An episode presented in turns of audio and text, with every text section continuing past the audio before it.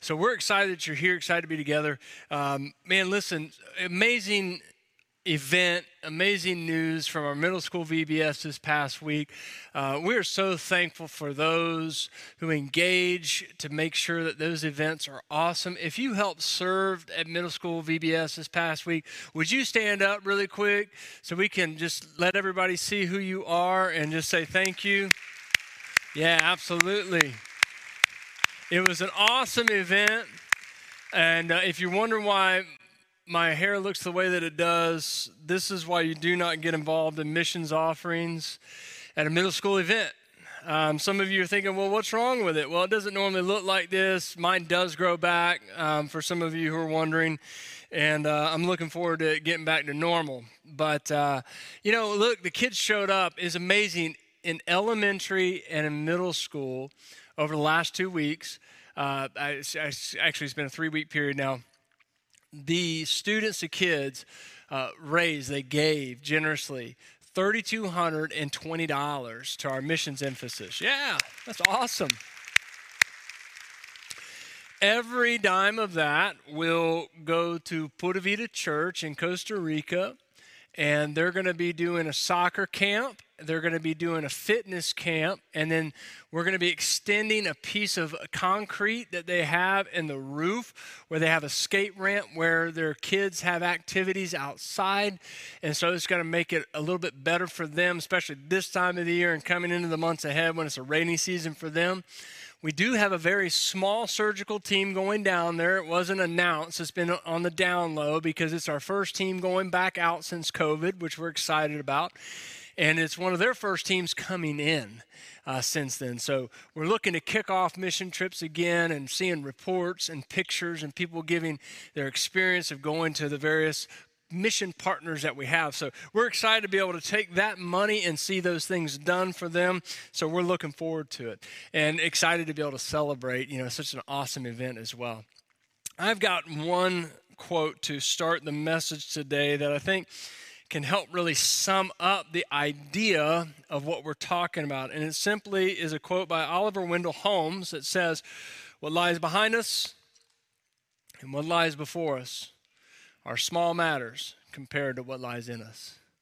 It's a real important truth that is materialized in a simple but powerful statement. Um, listen, if you got no hope this morning, I, am hopeful that I got enough hope for you. I, I, know that I'm in relationships with some guys to where when we get together and we share what's going on in our hearts, sometimes I'm not very hopeful, but they got enough hope for me that sometimes their hope rubs off on me. And it's true, hope is transferable. And so I want this message today my prayer is that it's hopeful. It's really geared to the church, those of us who are believers and understand to a certain degree our our membership of the kingdom of God and our place as the church of God and the kind of hope that that brings us. And I want us to be reminded of that.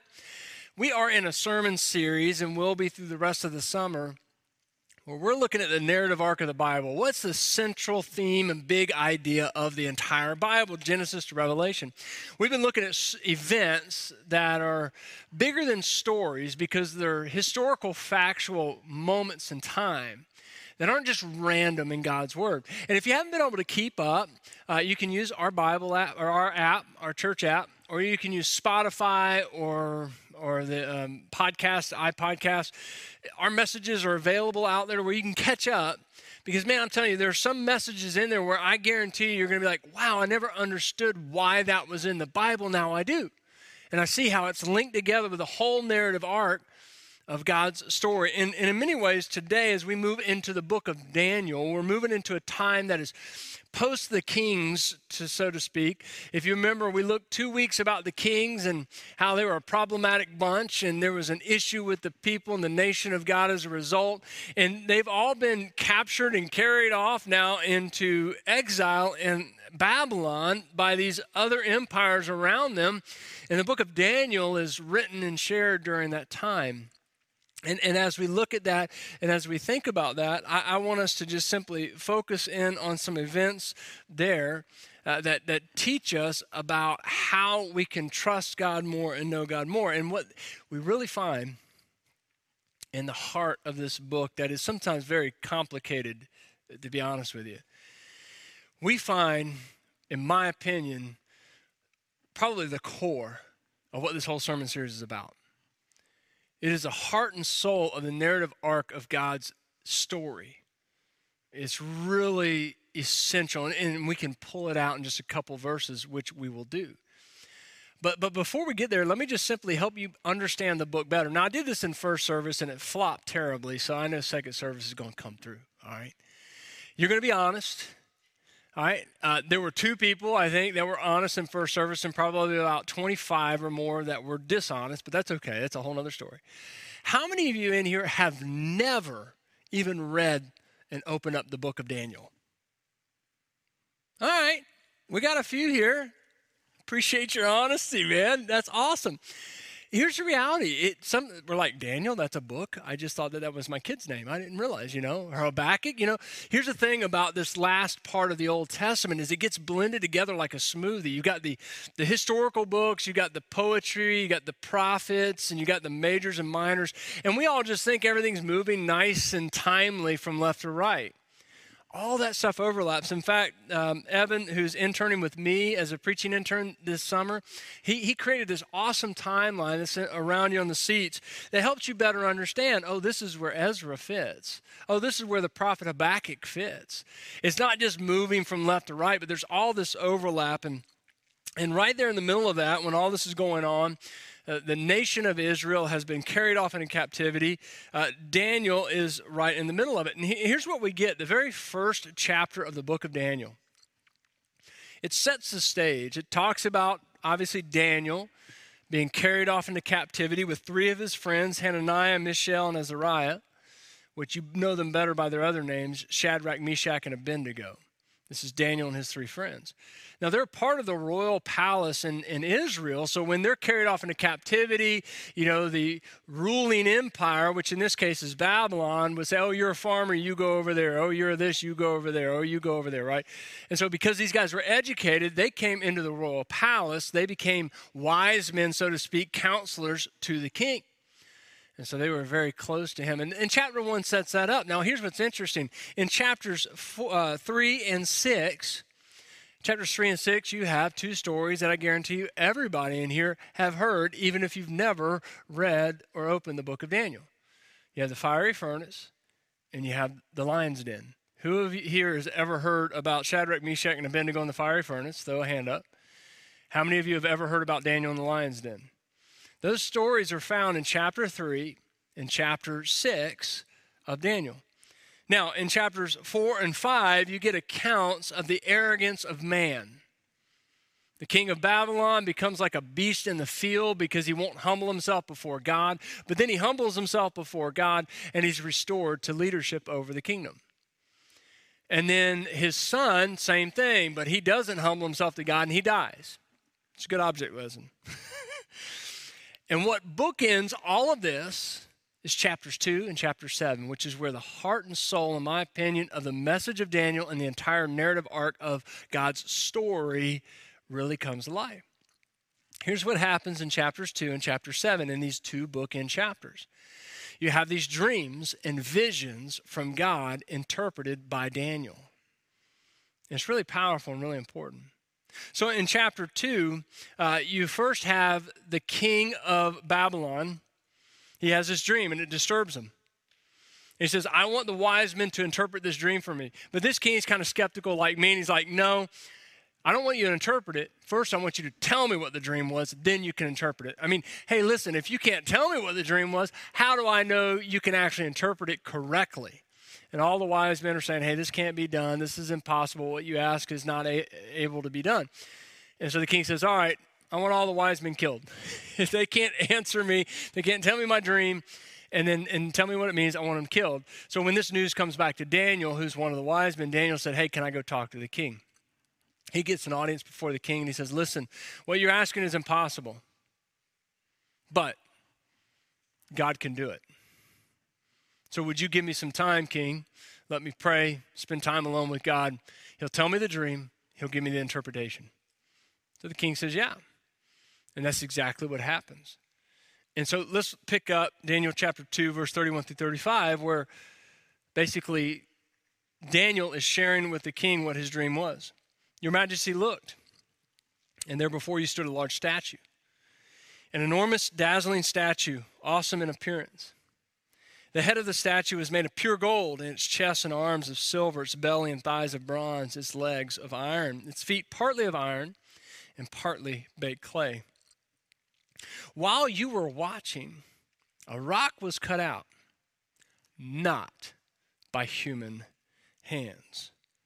It struck the statue on its feet of iron and clay and smashed them.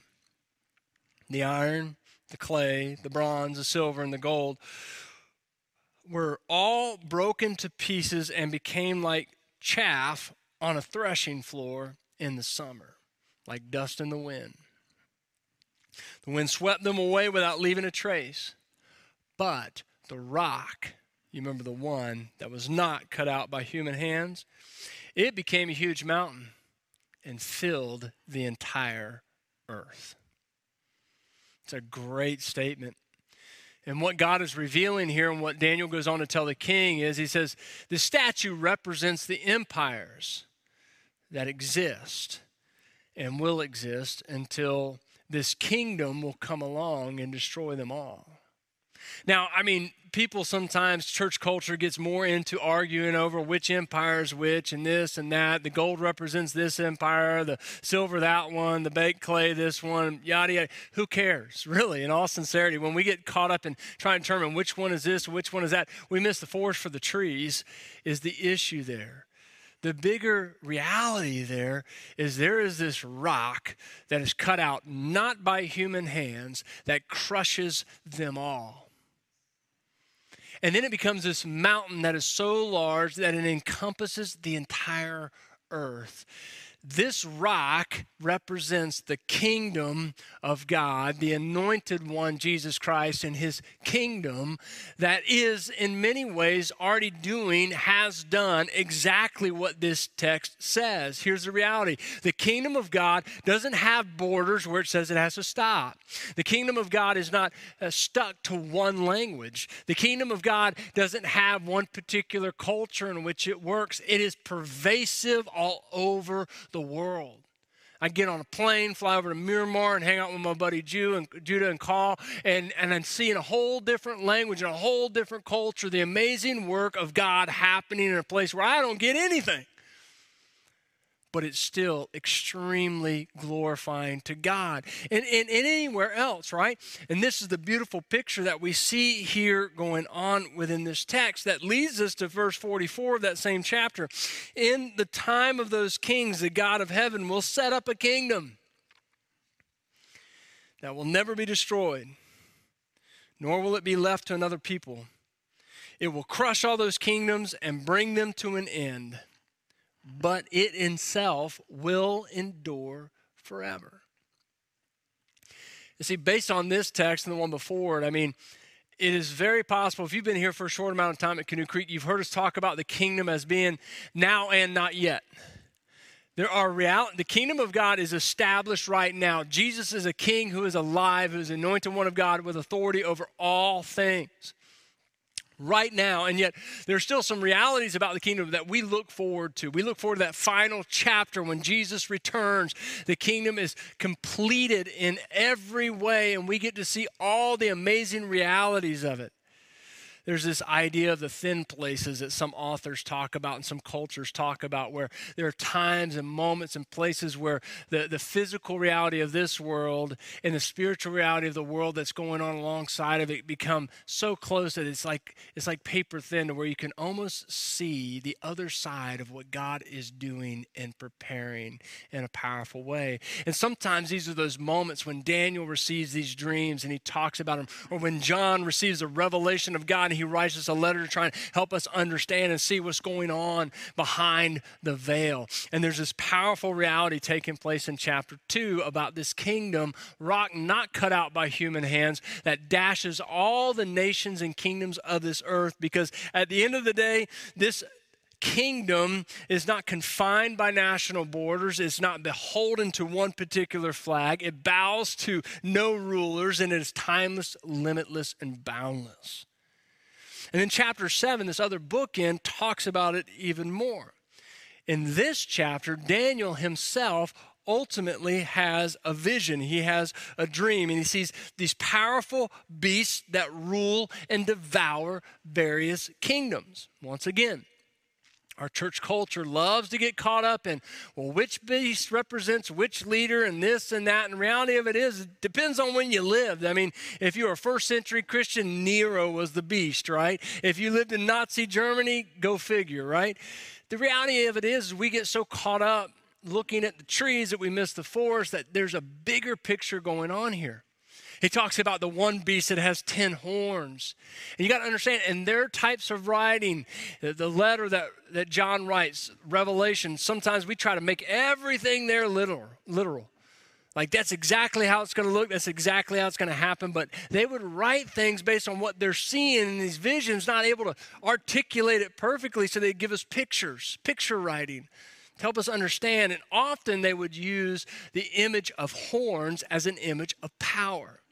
He talks about this one beast in chapter 7 that has 10 horns, signifying he's the most powerful of them all. Of these beasts that cause trouble for God's people on this world as well as everyone else. It's just simply trying to build up a really essential and important reality that we find in verses 13 and 14 of chapter 7 which is at the heart and soul of this entire narrative arc, in my opinion. In my vision at night, I looked, and there before me was one like the Son of Man. Coming with the clouds of heaven, he approached the Ancient of Days and was let into his presence. He was given authority, glory, and sovereign power, indicating there's no one, nothing greater than him. His power, His dominion is everlasting dominion that will not pass away. And His kingdom is one that while all the others become dust in the wind, His remains perfect, pure, established forever. Anyone who takes hope in that kingdom, anyone who's excited about that kingdom, anyone who binds their hearts to that king has an eternal hope bound along with it as well. And the message of David is really the heart and at the heart of this entire narrative arc of the Bible because the power that is at work in the world is demonstrated in chapter 7 as uh, the fact that God's plan and God's power is greater. One way I think we can sum that idea up, the message of Daniel, the message of the Bible in a simplistic way is simply this the pattern of humanity is to destroy the promise of God is to restore. Over and over again, from Genesis to Revelation, we see left to ourselves, wanting what we want, disconnecting from God, we end up carried off into Babylon, into exile, where we destroy what we've been given. And God graciously, over and over again, promises if you trust me, I can restore you. If you trust me, I can make things out of your life that you never imagined possible before.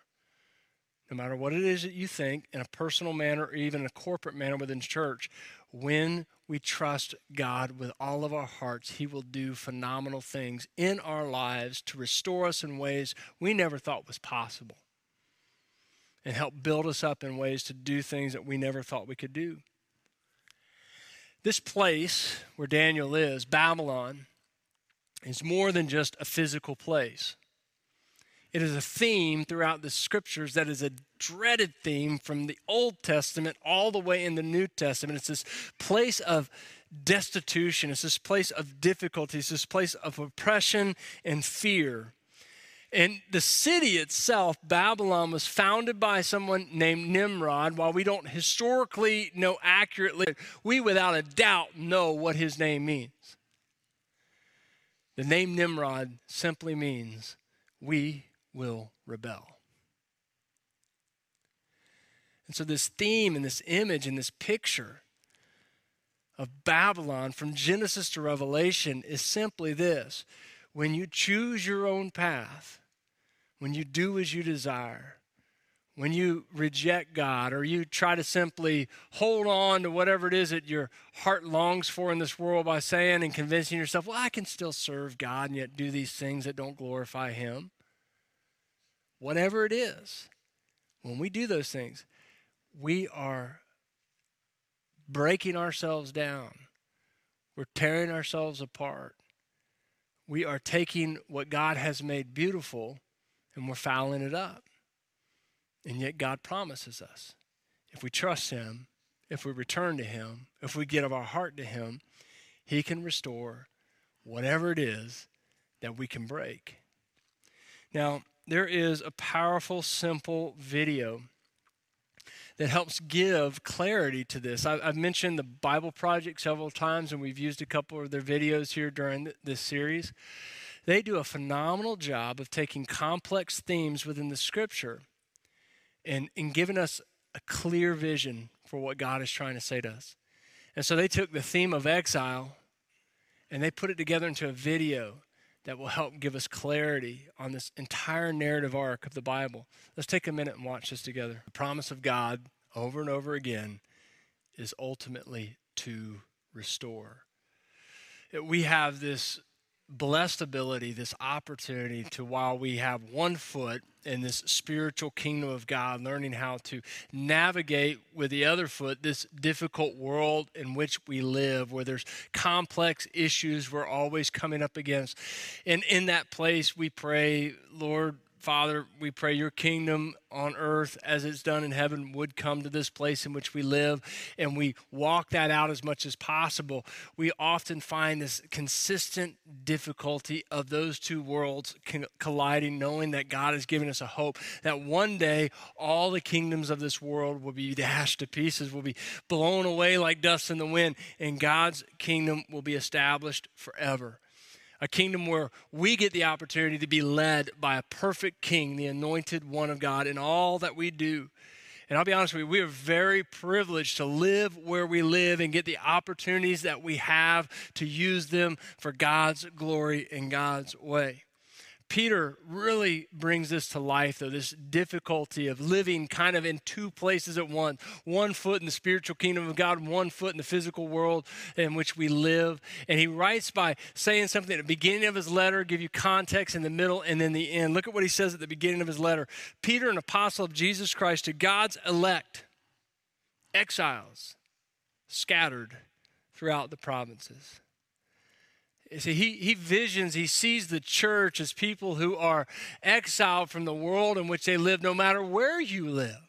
Because look at what he goes on to say in chapter 2 Dear friends, I urge you, as foreigners and as exiles, to abstain from the sexual desires that wage war against your soul in which the world you live live such good lives among the pagans around you that though they accuse you of doing wrong, they may see your good deeds and glorify God on the day He visits us. Give yourselves completely over to, submit yourselves for the Lord's sake to every human authority, something we're really excited and easily do. I say that ironically, obviously. Whether to the emperor, as to the supreme authority, or to governors who are sent by him to punish those who do wrong and to commend those who do right. For it is God's will that you uh, that by doing good you should silence the ignorant talk of foolish people. Live as free people, but do not use your freedom as a covering for evil. Uh, live as God's slaves. Show proper respect to everyone. Love the family of believers, fear God, honor the emperor. See, Jesus is telling us there, Peter's writing about what does it look like to live one foot in a spiritual realm, the kingdom of God, yet while we are encompassed around a world where Peter says that we're strangers, we're exiles, we're temporarily here. And then he closes the letter this way With the help of Silas, whom I regard as a faithful brother, I have written to you briefly, encouraging you and testifying that this is the true grace of God. Stand fast in it She who is in Babylon, chosen together with you, sends her greetings, and so does my son Mark. The article here could also be interpreted as the, referring to as sometimes in the Bible, the church is referred to as a woman, the church. He is saying to you, to me, to the church, all time and all places, the church, that is what? A stranger, an alien, no matter where you are. Because your heart longs and knows there's something greater. Your heart has a hope that there is an eternal king who is perfect in every way, and his kingdom is without flaw. And until that day in which he comes, we're learning to trust in him, live for him, even in the imperfect places and imperfect ways in which we live. Listen, there is one author who writes about this idea of the indestructible nature of gold. Joseph Harris suggests that all of the gold mined throughout history, some 85% of it at least, is still with us in some sort of form of trinket or collectible or currency.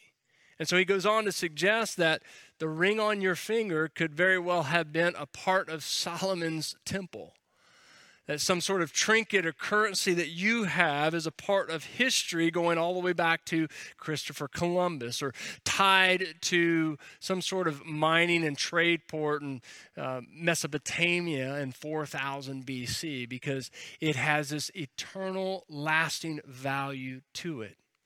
And that's why it's used in the way that it's used in the scriptures. Which brings me to the one last verse I want to set on our heart before we prepare to head out of here. Daniel 4 3. How great are his signs? How mighty his wonders? His kingdom is an eternal kingdom. His dominion endures from generation to generation. While we have a tendency to destroy things around us, God has promised to restore them. Let's pray. Father, we're thankful for the fact that the world around us may not always appear to make sense, but you have told us how to see it, understand it, relate to it, and through you, overcome it. We're thankful for the many blessings that we get to experience. We're thankful for the, the gifts that you've created for us in this world that, while sometimes impacted or affected by sin, we can at certain times see a thinner veil and be able to see past that to see your glory, to see your kingdom at work, to see what your future kingdom will look like. And we're thankful for those gifts, whether it's through our family, through friends, through relationships, just through the opportunity of, of working and enduring and having purpose and place. We pray that you'd help and teach us to see everything that you've given us as a gift that, when leveraged for your kingdom and for your glory, brings about restoration in us and around us through the power of your Son, Jesus. We're grateful that you anointed him to do only what he could do, uh, putting us in a position to where only a penitent spirit can be transformed and changed. When we are stripped of our pride, when we accept the fact that there is something that is absolutely necessary in our lives that we need, that only you have, it gives us the opportunity to turn to you. Help us every day to make you the King and one who's thrown over our lives to, to lead us, to guide us, so that we can live in a world that is dangerous and difficult and hurtful at times with the heart of your Son Jesus, our King, so that we may expand your kingdom in the here and now by sharing Him with the world around us. And Father, we pray that your kingdom would come, your will would be done on earth just as it is in heaven. That all the things that we long for and look forward to, you would bring them into reality soon. That you would fix what is absolutely and fundamentally broke about this world in an eternal way. And Father, whether we're here to see it we see it in some other form or way in the future when we leave this earth. Lord, we long for it, we desire it. Help us to demonstrate that longing and desire and how we are changing and transforming and giving ourselves over to you today in this moment in every way. Surrendering our lives, surrendering our families, surrendering our finances, surrendering our world, everything around us. Submitting and trusting that when I try to go my own, all I get is exile, all I get is Babylon. But when I trust you, all I see is glory. We pray all these things in Jesus' name. Amen.